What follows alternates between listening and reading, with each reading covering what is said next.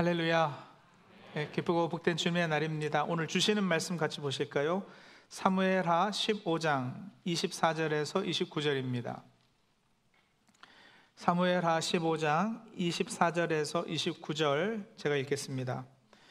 보라 사독과 그와 함께한 모든 레위 사람도 하나님의 언약궤를 메어다가 하나님의 궤를 내려놓고 아비아달도 올라와서 모든 백성이 성에서 나오기를 기다리도다. 왕이 사독에게 이르되 보라 하나님의 궤를 성읍으로 도로 메어 가라. 만일 내가 여호와 앞에서 은혜를 입으면 도로 나를 인도하사 내게 그 궤와 그 계신 데를 보이시리라. 그러나 그가 이와 같이 말씀하시기를 내가 너를 기뻐하지 아니한다 하시면 종이 여기 있사오니 선이 여기시는 대로 내게 행하시옵소서 하리라. 왕이 또 제사장 사독에게 이르되 내가 선견자가 아니냐 너는 너희의 두 아들 곧 내 아들 아히마스와 아비아달의 아들 요나단을 데리고 평안히 성읍으로 돌아가라. 너희에게서 내게 알리는 소식이 올 때까지 내가 광야 나루토에서 기다리리라 하니라. 사독과 아비아달이 하나님의 궤를 예루살렘으로 도로 메어다 놓고 거기 머물러 있으니라. 아멘. 지금은 영화로도 만들어진 소설가 김훈 선생님의 남한산성 이라는 소설이 있습니다. 그 첫 문장이 이렇게 시작을 합니다. 서울을 버려야 서울로 돌아올 수 있다는 말은 그럴듯하게 들렸다. 이 소설은 병자호란 때 조선 왕이었던 인조가 서울을 버리고 남한산성으로 피난을 가게 된 역사를 배경으로 합니다. 인조는 그곳에서 47일간 갇혀 있다가 결국에는 청나라 황제에게 이마가 땅에 닿아서 피가 날 정도로 절을 올리고 항복하게 됩니다. 조선의 치욕적인 역사를 배경으로 하는 소설입니다. 김훈 선생님은 글을 참 맛깔나게 잘 쓰십니다. 청나라 칸에게 항복해야 한다고 주장하는 신하가 왕에게 이렇게 말합니다. 전하, 죽음은 견딜 수 없고 치욕은 견딜 수 있는 것이옵니다. 그러므로 치욕은 죽음보다 가벼운 것이옵니다. 또 이런 구절도 있어요. 죽어서 살 것인가, 살아서 죽을 것인가? 죽어서 아름다울 것인가 살아서 더러울 것인가 임금과 묘당의 사대부들은 그저 답답할 뿐이다. 사관은 한참을 고민 끝에 이렇게 기록한다. 임금은 남한산성에 있었다. 강한 이웃 나라가 쳐들어왔을 때 왕이 도성을 비우고 피난 가는 일은 이렇게 조선조 시절 천국이나 일본이 침략할 때도 있었고 6.25 전쟁 때도 이승만 정권은 도성을 비우고 남하한 적이 있습니다. 오늘 우리가 읽은 사무엘하 15장의 배경도 바로 인조가 도성을 비우고 남한산성으로 피난하는 것과 같은 그런 긴급하면서도 치욕적인 상황입니다. 다윗 왕의 아들이었던 압살롬이 아버지에게 반역하고 예루살렘으로 진격한다는 소식을 듣고는 사무엘하 15장 16절에 보시면 세번역 성경은 이렇게 적고 있어요. 왕은 왕궁을 지킬 후궁 10명만 남겨놓고 온 가족을 거느리고 예루살렘을 떠났다. 강한 이웃 나라가 아니라 자기 친아들이 자신을 죽이고 왕권을 차지하려 한 것이니 오히려 더 치욕적이었을 겁니다. 상황은 다윗에게 매우 불리하면서도 긴박하게 돌아가고 있었는데 압살롬은 헤브론 지역에서 지지를 받고 있었습니다. 헤브론 지역은 다윗이 사울에게 쫓겨 다닐 때 주변 사람들의 추대를 받아서 왕이 되었던 곳입니다. 그래서 15장 10절에 보면 압살롬은 일부러라도 바로 그 헤브론에서 자신이 왕이 되었다는 소문을 정탐꾼들을 이스라엘에게 보내 퍼뜨리게 하죠. 예, 다윗의 고향과 지지 세력이 그에게 등을 돌렸다라는 것을 알리기 원했던 거예요. 예, 다윗에게 치명적인 일이니까요. 12절에 보시면 결국 다윗의 모사였던 아히도벨도 다윗을 배신하고 압살롬 편에 서게 되고요. 일이 그렇게 되어지자 대세는 이제 압살롬이다 해서 12절 후반부에 예, 압살롬에게로 돌아오는 백성이 많아지니라 하고 있어요. 예. 이제는 대세가 기울었습니다. 많은 백성도 압살롬을 따르기 시작했어요. 그러자 다윗이 14절에 보면 일어나 도망가자 그렇지 않냐면 우리 중 한 사람도 압살롬에게서 피하지 못하리라 하면서 신하들을 독촉해 도성을 떠난 거예요. 역시 치욕은 죽음보다 가부용 것이기에 살아서 죽고 살아서 더러울 것을 택한 거죠.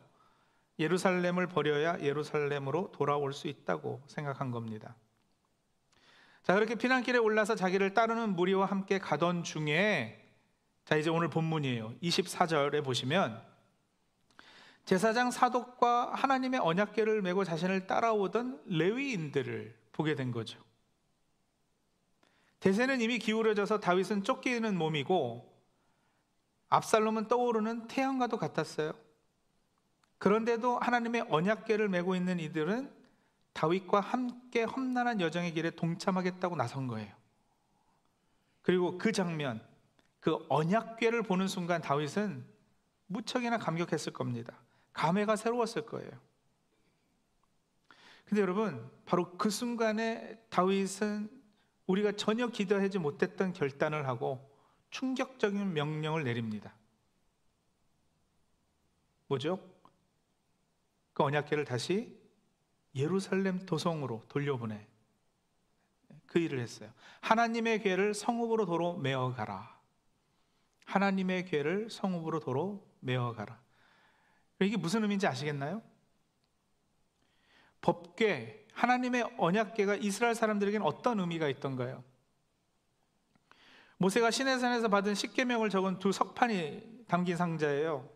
십계명에서는 하나님의 형상을 따라 뭘 만들지 못하게 했기 때문에 이스라엘은 이방 나라들처럼 무슨 형상을 딴 우상을 따로 만들지 않고 언약궤를 하나님의 임재의 상징으로 모시고 광야를 지날 때 늘 앞세워서 다녔던 겁니다. 광야 생활을 마치고 가나안 땅에 들어가기 위해서 요단강을 건널 때 언약궤를 맨 레위인들의 발이 강물에 닿자 강이 마른 땅처럼 갈라지고 열려서 온 백성이 강을 건너기도 했어요. 블레셋 사람들이 이 괴를 빼앗아 자신들이 섬기는 다곤 신전에 모셔두었을 때 그들의 신상이 넘어져서 부서지고 또 괴질이 그 땅에 발생했죠. 그래가지고 아 이거 빨리 가져가라 해서 이스라엘에게 돌려보낸 적도 있습니다. 다윗이 왕이 되고 하나님의 임재를 상징하는 이 언약궤를 예루살렘 모시면서 성대하게 축제를 베풀었거든요. 그랬던 당사자가 바로 다윗이었어요. 그래서 여러분, 이 언약궤는 적게는 옛날 왕의 옥새 같이 왕의 정통성과 합법성을 나타내는 것이고 또 크게는 기적을 베풀어서 난국을 극복하게 해줄 수 있는 어떤 보배와도 같은 거죠. 절대적 힘의 상징이에요. 상징만이 아니라 진짜 나름 필요할 때는 어떤 능력을 발휘하기도 한 어, 예, 그런 물건이었습니다. 어려움에 부닥쳐 있던 다윗에게 절대적으로 필요했겠죠. 급해서 도망하더라도 왕이 여러분 옥새는 챙겨가야 하는 거 아니겠어요? 보통 사람들 같으면 그 순간에 가장 먼저 챙겼던 것이 바로 예, 이 절대 능력, 절대 권력, 절대 힘 상징하는 언약계였을 겁니다. 그런데 다윗은 바로 그런 어렵고 위기의 상황에서 법궤를 예루살렘으로 돌려보내는 어찌 보면 정치적 자살을 하는 것과도 같은 큰 결단을 내린 거죠. 아니 왜요? 아니 하나님의 임재와 도우심이 가장 필요한 이때 다윗이 왜 그랬을까? 하나님 도움이 필요 없다는 뜻인가? 아, 이제 뭐 거의 자포자기 수준인가? 아니면 압살롬에게 법궤라도 넘겨주고 잘 보여서 목숨이라도 좀 구걸하려는 아, 그런 의미였을까? 과연 다윗이 어떤 마음으로 이런 결정을 했을까 우리가 궁금하지 않을 수 없습니다. 오늘 같이 본 15장 25절, 26절을 보시면 아, 다윗의 생각을 약간 이렇게 엿볼 수 있는 부분이 있는데 한번 보실까요? 제가 세 번역으로 읽어드릴게요. 25절, 26절입니다. 그런 뒤에 왕이 사독에게 말하였다. 하나님의 괴를 다시 도성 안으로 옮기시오. 내가 주님께 은혜를 입으면 주님께서 나를 다시 돌려보내 주셔서 이 괴와 이 괴가 있는 곳을 다시 보게 하실 것이요. 그러나 주님께서 나를 싫다고 하시면 오직 주님께서 바라시는 대로 나에게서 이루어지 기를 빌 수밖에 없어. 다윗 예, 연약하고 죄 많은 사람이죠. 예, 우리도 그건 잘 알고 있어요. 하나님 앞에서 죄짓고 잘못한 여러 가지 일들이 있었던 것도 우리가 압니다. 그러나 그런데도 다윗이 하나님의 마음에 합한 사람이었다고 칭찬을 듣는 것은 이런 부분들이 있었기 때문이 아닐까 생각합니다. 다윗이 골리앗을 죽이고 의기양양했던 그때보다 지금이 어떻게 보면 패배한 왕이잖아요. 아들에게 배신당한 부하들과 백성들마저 그의 편에 서지 않는 바로 그때 하나님 앞에 더 정직하게 서는 것을 우리가 보게 돼요. 다윗이 잘 나가던 때보다 사울에게 쫓겨 다닐 때 하나님 더 깊게 만났어요. 바세바 일로 나단에게 꾸짖음 당하고 나서 오히려 하나님 앞에 더 올바르게 서게 되는 것 우리가 봅니다. 이런 어려움이 사실 다 자기 잘못이고 죄 때문인 것을 그는 알고 있었습니다. 그래서 겸손히 하나님의 뜻을 따르겠다고 자기 잘못을 고스란히 책임지려는 모습을 보이는 거죠. 그렇기 때문에 하나님의 은혜를 담을 그릇이었지 않을까 다윗이 그렇게 한번 생각해 보는 거예요. 급하고 위기의 상황에서 그는 영적으로 깊고 올바른 결정을 내립니다. 그리고 여러분 이게 영적으로 성숙한 모습이에요. 이게 진정한 영성의 깊이입니다. 한 사람의 영성의 깊이는 그 사람이 고난을 겪고 위기의 상황을 당했을 때 뚜렷이 드러나거든요. 다윗은 자신의 안정과 평안을 위해서 하나님을 자기 편으로 끌어들이지 않았습니다. 오히려 자신이 과감하게 하나님 편에 서서 하나님께서 처분하시는 대로 모든 걸 달게 받겠다고 의지를 표명했어요. 동서고금을 통해 인간은 어려움에 부닥쳤을 때 무조건 신이나 어떤 절대적인 존재에 매달리게 되는 걸 봅니다. 불교에서는 인생살이를 고해라 할 만큼 고해, 고통에 받아라 할 만큼 삶 그 자체는 고통의 연속이라 해도 과언이 아닙니다. 그러게 사람들은 신앙의 힘을 빌려 복을 강구하고 만사가 태평하기를 소원하고 모든 것이 안전하고 평탄하기를 비는 것 아니겠어요? 근데 여러분, 성경이 우리에게 가르쳐 주고 있는 하나님을 믿고 의지하는 신앙에는 물론 그런 측면도 포함하겠지만 좀 다른 면도 있음을 우리에게 보여주시는 거예요. 가르쳐 주시는 거예요. 인간이 고통에 직면했을 때 신의 힘을 끌어서 하나님을 자기 편으로 만들어서 그 힘으로 어려움을 극복하려는 시도는 예, 종교성의 한 부분이고 너무 자연스러운 일이지만 그래서 기독교가 그것을 부인하거나 잘못된 것이라 말하진 않지만 분명 우리 기독교 신앙은요, 여러분. 그러한 시도를 뛰어넘어서 다시 말하면 신을 자기 편으로 만들어서 그 고난을 극복하고 또, 또 어떤 다른 복을 기대하는 그런 시도 대신 하나님과 이 처지를 좀 바꾸어서 생각해보고 닥치는 고난을 감수하는 한이 있더라도 예, 그분의 관점에서 이렇게 서보려는 노력을 아끼지 않는 경우들이 있었다는 거죠. 그리고 그 시도들이 어떻게 참 하나님을 섬기는 자들이 가지게 되는 신앙의 성숙의 특징인지 보여주는 거예요. 그 좋은 예가 오늘 이 본문의 다윗의 예고요. 우리가 섬기는 하나님은 대화의 하나님이고 관계의 하나님이시거든요. 건강한 관계는 일방적이지 않습니다.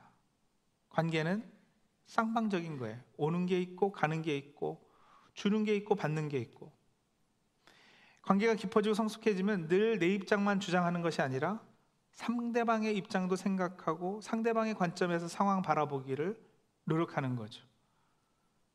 여러분 언제 하나님의 입장을 배려해 드린 적 있으셔요?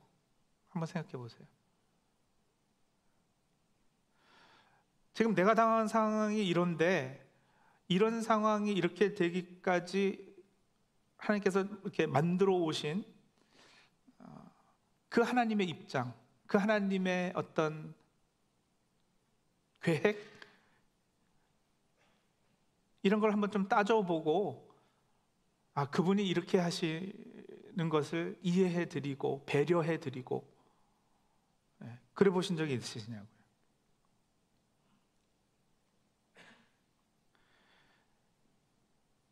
다윗이 지금 그걸 하는 거예요. 언약계를 그냥 어떤 그 능력만을 이용하는 거를 좀 꺼리는 거죠. 언약계를 돌려보내는 일은 하나님을 참으로 주님, 진정한 주권자로 모시는 신앙적 결단인 거예요.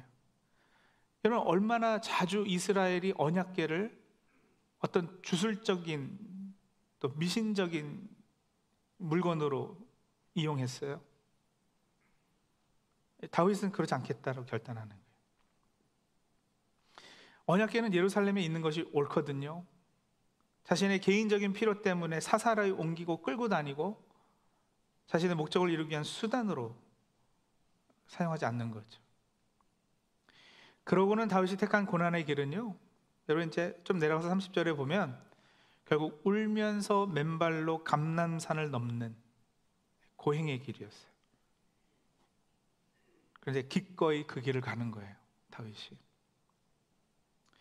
성경의 모든 나름 어떤 신앙의 경지에 이른 사람들이 이런 고백들과 결단들을 했습니다. 욥이 그랬거든요. 자녀와 재산 그리고 자신의 건강을 잃은 상태에서도 주신 이도 여호와시요 거두신 이도 여호와시니 여호와의 이름이 찬송을 받으실지니이다. 네, 자신이 고난을 겪으면서도 하나님의 입장을 충분히 고려하는 성숙한 고백을 하잖아요. 하나님이 분명 어, 그러실 만한 충분한 이유가 있으시겠지.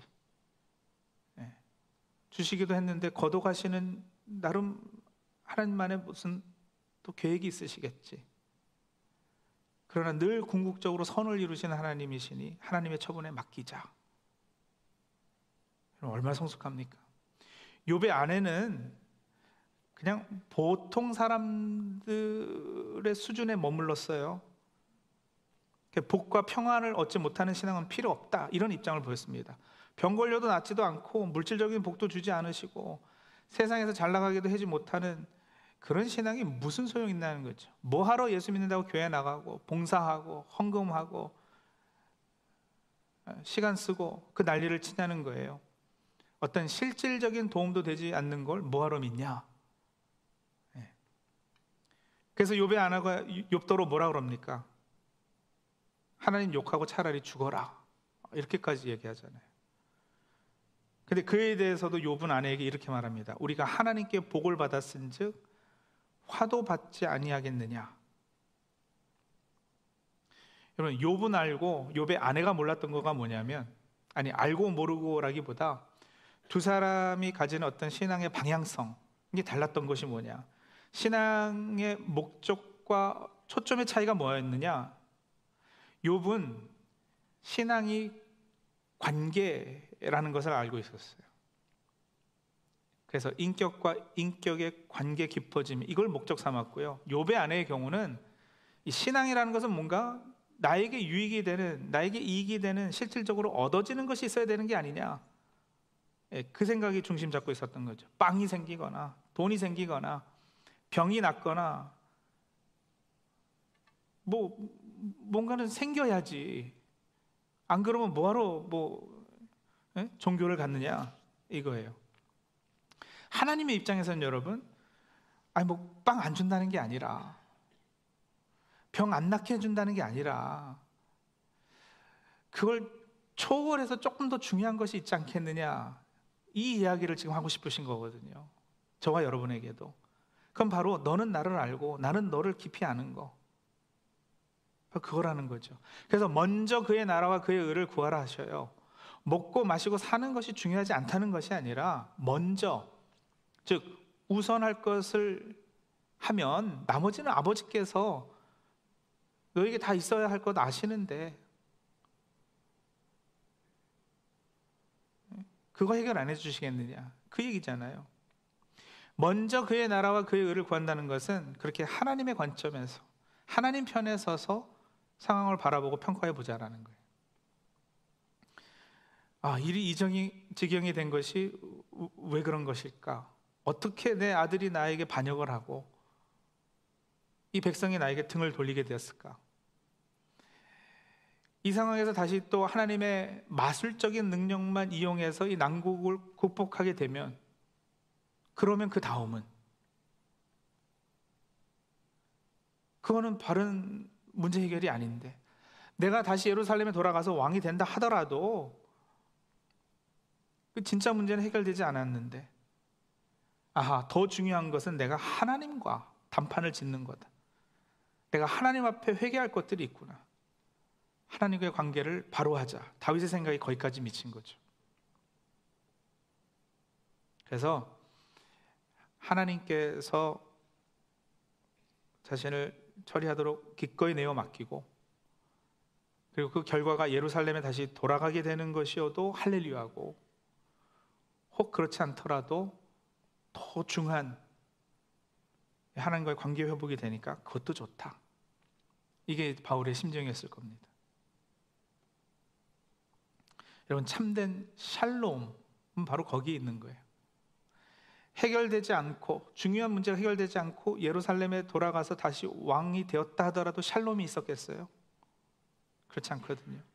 여러분 샬롬이라는 히브리어 단어는 모든 것이 다 제자리로 돌아오는 것, 제자리를 찾아 가는 것 이게 샬롬이에요. 하나님께서 창조하실 때 보시기에 좋았더라. 그 좋았더라의 모습으로 다시 원상복귀 되는 거. 이게 샬롬이에요. 바로 하나님과 나의 관계가 올바라지는 거, 서로 껄끄러움 없이 사랑하는 관계로 회복되는 거. 이게 샬롬인데 아무리 예루살렘으로 돌아가면 뭐 합니까? 압살롬의 반역을 정리하고 왕자리를 회복하면 뭐 합니까? 그게 참 샬롬이 아닌 것을. 그래서 그 깨달음의 표현을 다윗은 하나님이 내 편이 아니라 내가 하나님 편이 되겠다 한 거예요.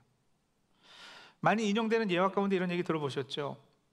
미국 남북 전쟁 당시에 링컨 대통령의 참모 하나가 어, 이렇게 얘기를 했습니다. 하나님이 우리 편이 되게 하시기를 위해 기도하십시다. 그러니까 링컨이요. 아니요. 어, 하나님이 우리 편이 아니라 우리가 하나님 편에 서도록 기도해야 합니다. 그랬다죠. 제가 몇 달 전에 설교한 내용인데 기억하시죠? 이스라엘이 광야 생활 마치고 여호수아를 지도자로 세우고 가나안 땅에 막 들어섰을 때예요. 요단강을 건넜어요. 근데 여리고 성이 앞에 가로막고 있었어요. 그 성 안에는 적군들이 있었고요. 요단강 건너왔는데 요단강은 물이 불어나서 다시 뭐 건너서 도망가거나 그럴 수도 없고요.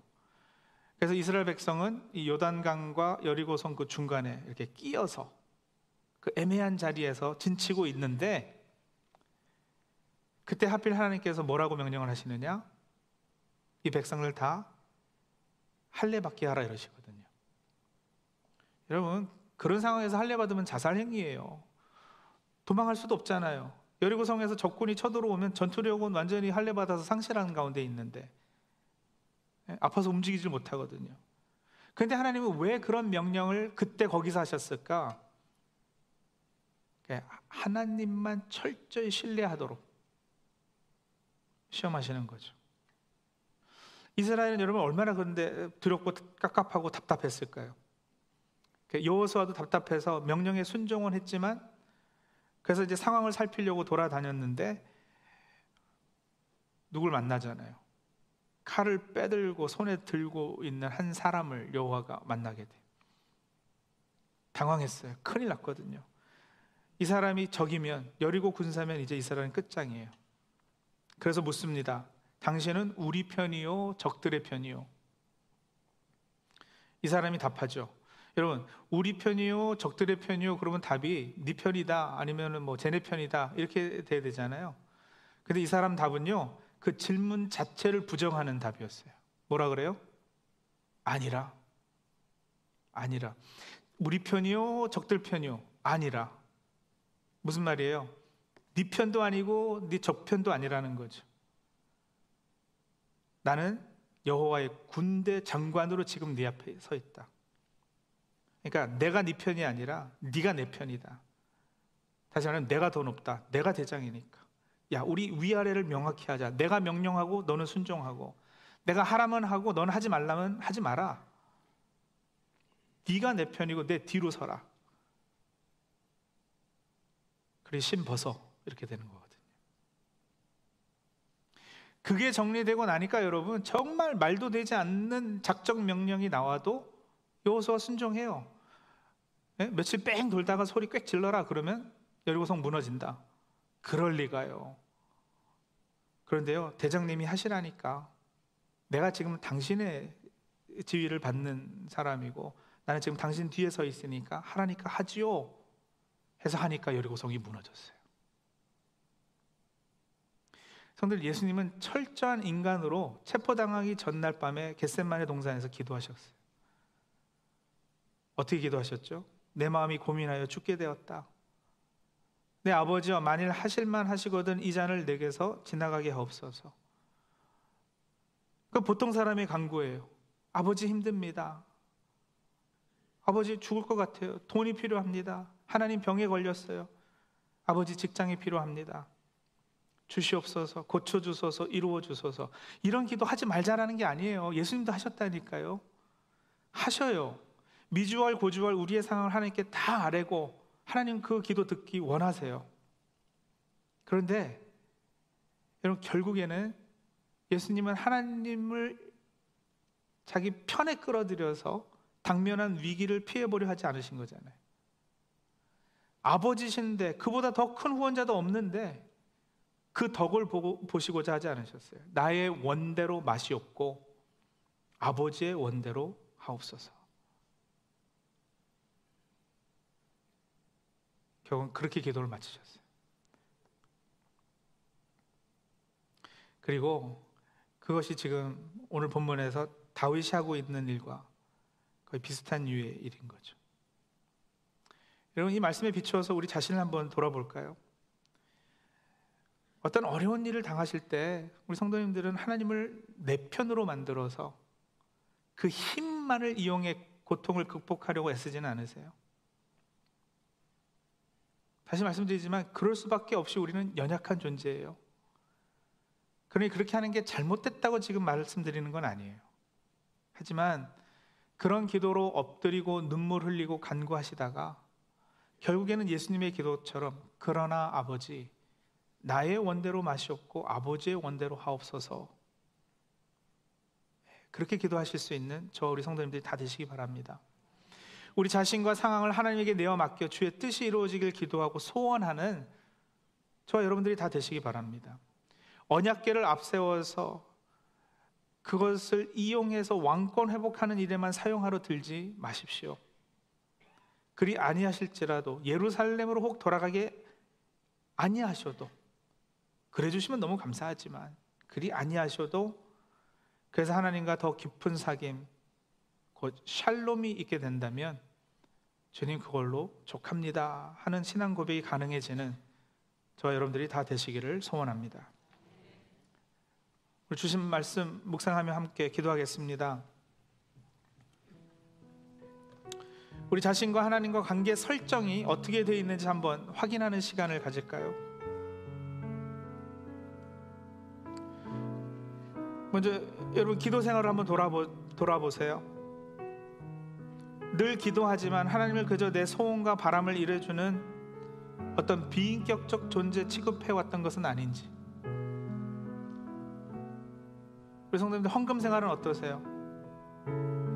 진정한 감사와 사랑의 고백이 담긴 헌금하고 계세요? 아님 뇌물로 투자로 복채 들이듯 액땜하듯 하고 계시지는 않는지 하나님의 괴가 그 어느 때보다 필요하고 긴급하고 어렵고 곤란한 상황이지만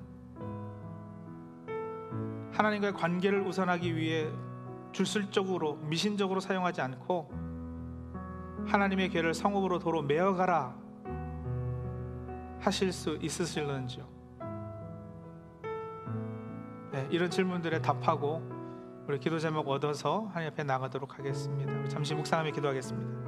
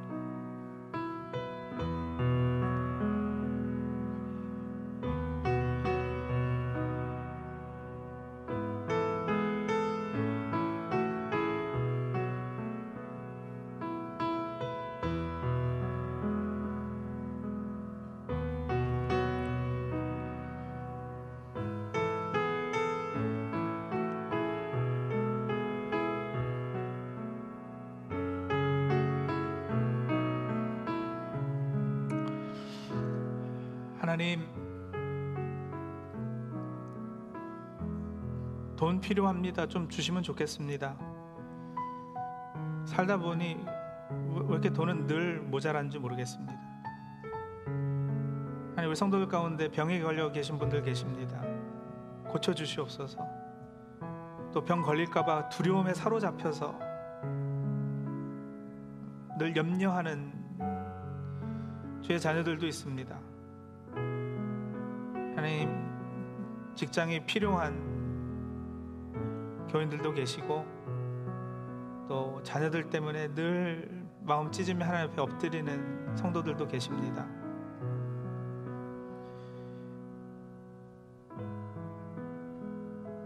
능력 있으신 하나님께서 이런 문제들 좀 깔끔하고 깨끗하게 해결해 주시면 참 좋겠습니다. 그런데 하나님 오늘 주신 말씀처럼 우리의 바람과 소원이 없진 않지만 더 큰 것 바라보고 계시고 나보다 더 나라, 내가 잘 되기를 바라시고 모든 선한 것으로 우리에게 주시길 아끼지 않으신 하나님이신 줄로 우리가 압니다. 그러니 나의 원대로 마옵시고 아버지의 원대로 하옵소서. 신앙을 주술적으로 기복적으로 사용하지 않고 참으로 하나님과 깊은 관계 맺기 위해 힘쓰는 우리 모두 다 될 수 있도록 주님 역사해 주시옵소서. 예수님의 이름으로 감사하며 기도합니다. 아멘.